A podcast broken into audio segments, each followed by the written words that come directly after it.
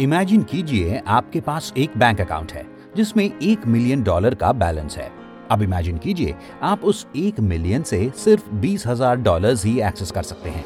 ये बहुत ही फ्रस्ट्रेटिंग सिचुएशन होगी राइट बट यकीन मानिए, आप अपना ब्रेन भी इतना कम ही एक्सेस कर सकते हैं। रिसेंट स्टडीज़ में पाया गया है एवरेज इंसान अपनी मेंटल पावर का सिर्फ़ दो परसेंट ही यूज़ करता है। लकीली, हम में से हर कोई अपनी अनयूज्ड ब्रेन पावर को यूज़ करने के लिए केपेबल है। और उसके लिए हमें सिर्फ़ अपने पर्सपेक्टिव को शिफ्ट करना होगा। अनफॉर्चुनेटली हमारा पर्सपेक्टिव ज़्यादातर नैरो और लिमिटेड होता है, जैसे कि एक फ़ेमस बुद्धिस्ट कहानी में बताया गया है। छह समझदार अंधे लोग एक हाथी के बारे में बताने की कोशिश कर रहे थे। पहले आदमी ने हाथी का कान पकड़ा और कहा, हाथी मोटे ब्लैंकेट की तरह है। दूसरे ने उसके दांत छुए और डिसाइड किया कि यह जानवर शार्प और पॉइंटी है। तीसरे ने उसके पैर छुए और यह नतीजे पर पहुँचा कि हाथी एक पेड़ के तने जैसा है। चौथे ने साइड को टच किया और यह मान लिया कि वह एक दीवार की तरह है। पाँचवें ने उसकी पूंछ को फील करने के बाद उसे एक रस्सी की तरह इमेजिन किया और छठे आदमी ने हाथी के सर पर अपना हाथ रखा, जो उसे एक पत्थर की तरह महसूस हुआ। सबके अलग अलग पर्सपेक्टिव हैं। और हालाँकि इनमें से कोई गलत नहीं है, पर हर कोई कुछ पार्ट्स पर फोकस करके फुल पिक्चर को मिस कर रहा है। अगर हम ये सेम चीज़ अवॉइड करना चाहते हैं तो हमें अपने पर्सपेक्टिव को बढ़ाना चाहिए। So smart idea one broaden your perspective जब भी लाइफ में प्लानिंग की बात आती है, तब आप दो पर्सपेक्टिव्स ले सकते हैं। आप शॉर्ट टर्म थिंकिंग करके और सिर्फ़ आज के बारे में कंसंट्रेट करके अभी आराम की ज़िंदगी जी सकते हैं या फिर आप सोच समझकर लॉन्ग टर्म की प्लानिंग कर सकते हैं।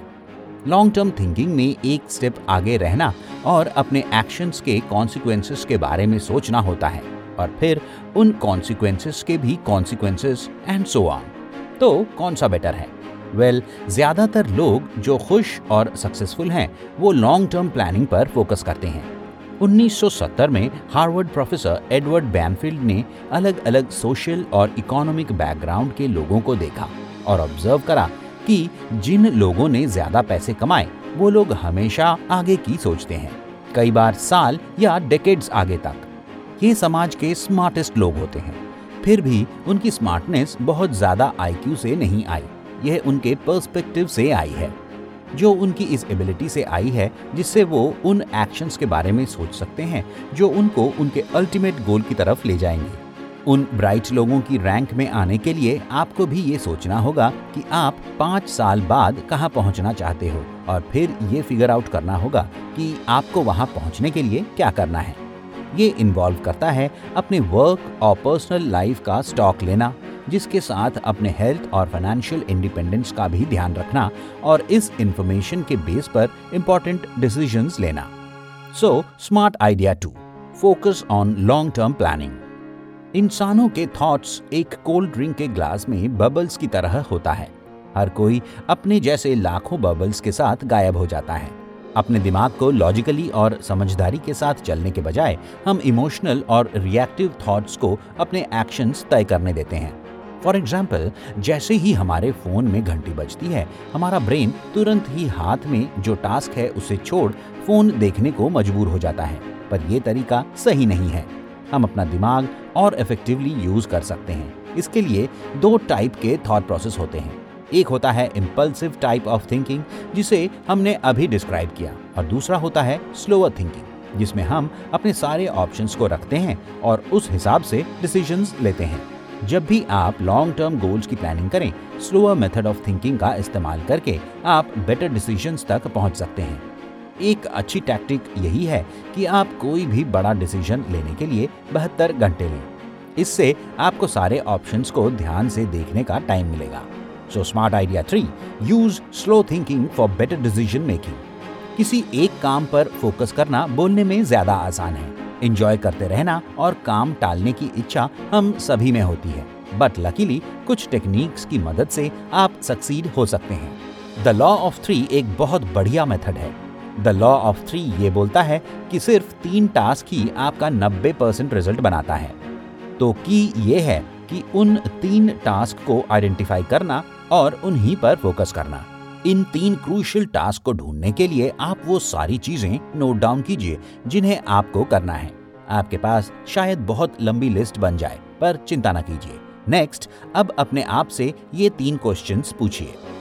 अगर मुझे आज के दिन इस लिस्ट में से सिर्फ़ एक ही काम करना हो, कौन सा इनमें से बिगेस्ट सेकेंड बिगेस्ट और थर्ड बिगेस्ट रिज़ल्ट जनरेट करेगा?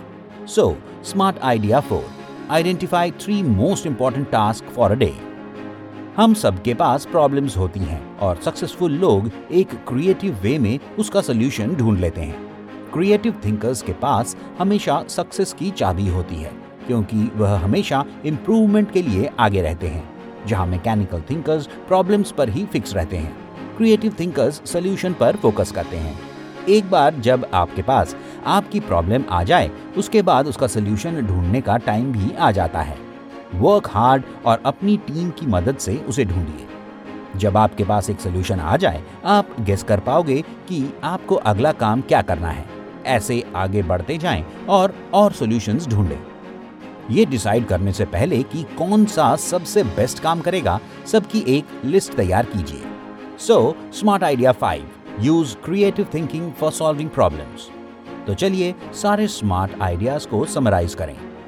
Your perspective focus on long term planning use slow thinking for better decision making identify three most important task for the day use creative thinking for solving problems आप इसकी infographic summary image description box में दिए हुए link से download कर सकते हैं। ये वीडियो ब्रायन ट्रेसी की बुक गेट स्मार्ट से इंस्पायर्ड है।